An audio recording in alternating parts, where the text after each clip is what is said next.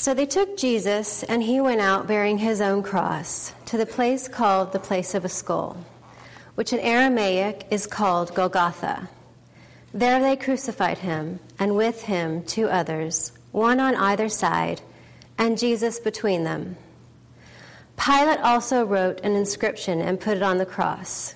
It read, Jesus of Nazareth, King of the Jews. Many of the Jews read this inscription, for the place where Jesus was crucified was near the city, and it was written in Aramaic, in Latin, and in Greek. So the chief priests of the Jews said to Pilate, Do not write the King of the Jews, but rather, this man said, I am the King of the Jews.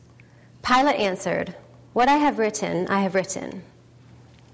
When the soldiers had crucified Jesus, they took his garments and divided them into four parts one part for each soldier, also his tunic. But the tunic was seamless, woven in one piece from top to bottom. So they said to one another, Let us not tear it, but cast lots to see whose it shall be. This was to fulfill the scripture which says, They divided my garments among them, and for my clothing they cast lots. So the soldiers did these things. But standing by the cross of Jesus were his mother and his mother's sister, Mary, the wife of Clopas, and Mary Magdalene.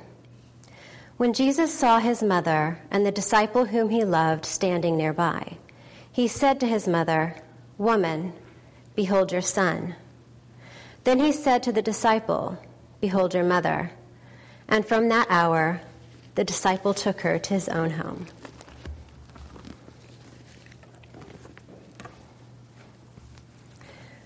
It can become easy to gloss over if we become a Christian for any length of time.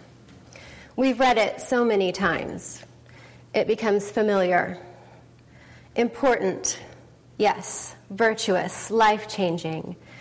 But we try and distance ourselves. It becomes dignified and appropriate. And it was anything but. This was our Savior, God incarnate, wrapped in flesh and blood being whipped, spit at, and tortured in the most horrific way possible for me and for you. In preparing for this talk, I watched a video about the mechanics of crucifixion, and it was horrifying. The Roman executioners went to great lengths to ensure that crucifixion victims had the most unbearable experience possible. This included positioning their legs in such a way that it made it excruciating just to take a breath, as if crucifixion wasn't bad enough. And yet, as he was up there on the cross, barely able to catch his breath, Jesus chose to use what little energy and breath he had left to say to his mother, Woman, behold your son. Maybe some of you know that this was his way of fulfilling biblical law, ensuring that Mary, who was almost certainly widowed at this time, had someone who provide a roof over her head and to just look after her, which, considering the circumstances, is magnificent in and of itself. But as I read it again, I wondered if there was something deeper, more meaningful, which is so often the case in the Word, which is why I love it so much.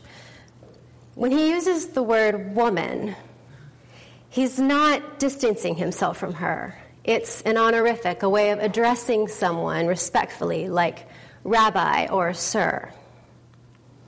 I don't know if he always used this honorific with her, but I do know that he used it one other time and place. And it is intriguing to me that the inspired Word of God chose to tell us that he used it these two times for sure. Because Mary's a mom, and moms are generally the people who walk around with our kids either at the front or the back of our minds. We're also the ones who flip through our memories constantly. I mean, let's be honest, the iPhoto pop up that comes up once a week basically aimed at us. Same with the Facebook, like memory feed thing, see your photos, this four years ago today. And we bite every time. We click on our own picture, we love it.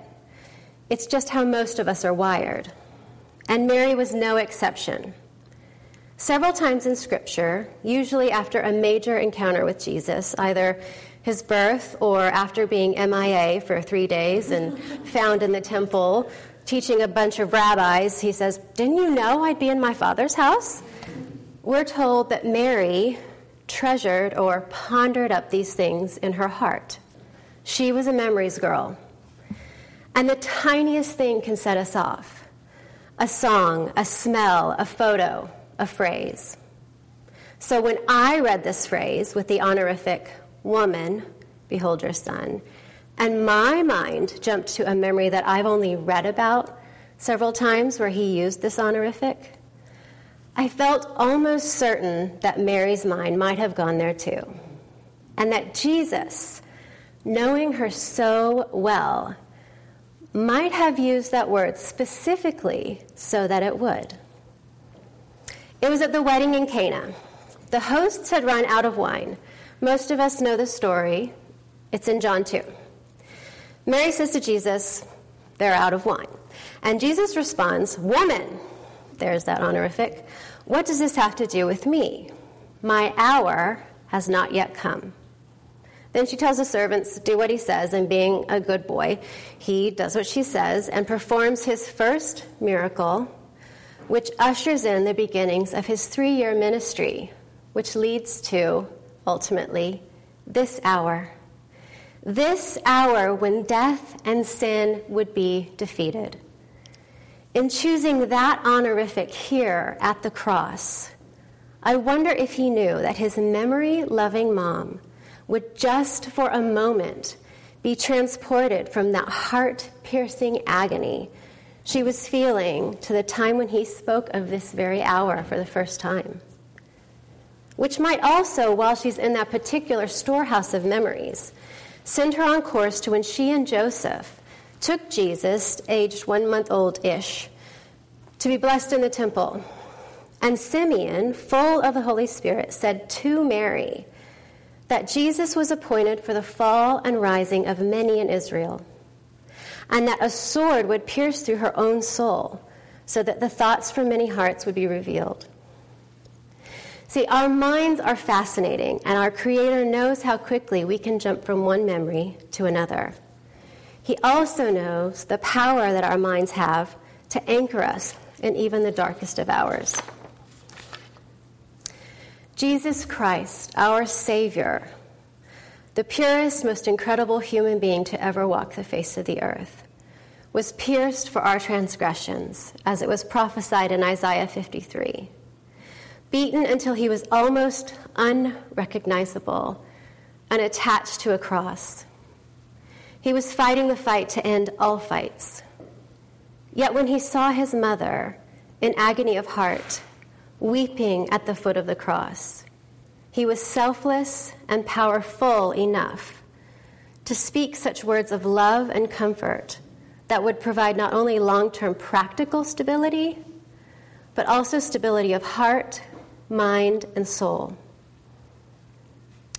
Maybe because of that one word, that honorific, she could, in those next few days of intense grief, not only have a roof over her head and someone with whom she could grieve, but maybe she could also have a few memories with which she could ponder or treasure in her heart as she remembered all that surrounded the birth and life of her son, whom she loved and followed to the bitter end, or so she thought.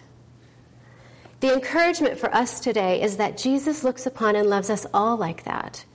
He wants us to remind us who He is and draw from a storehouse of memories in our relationship with Him. To uphold and encourage us when things look bleak.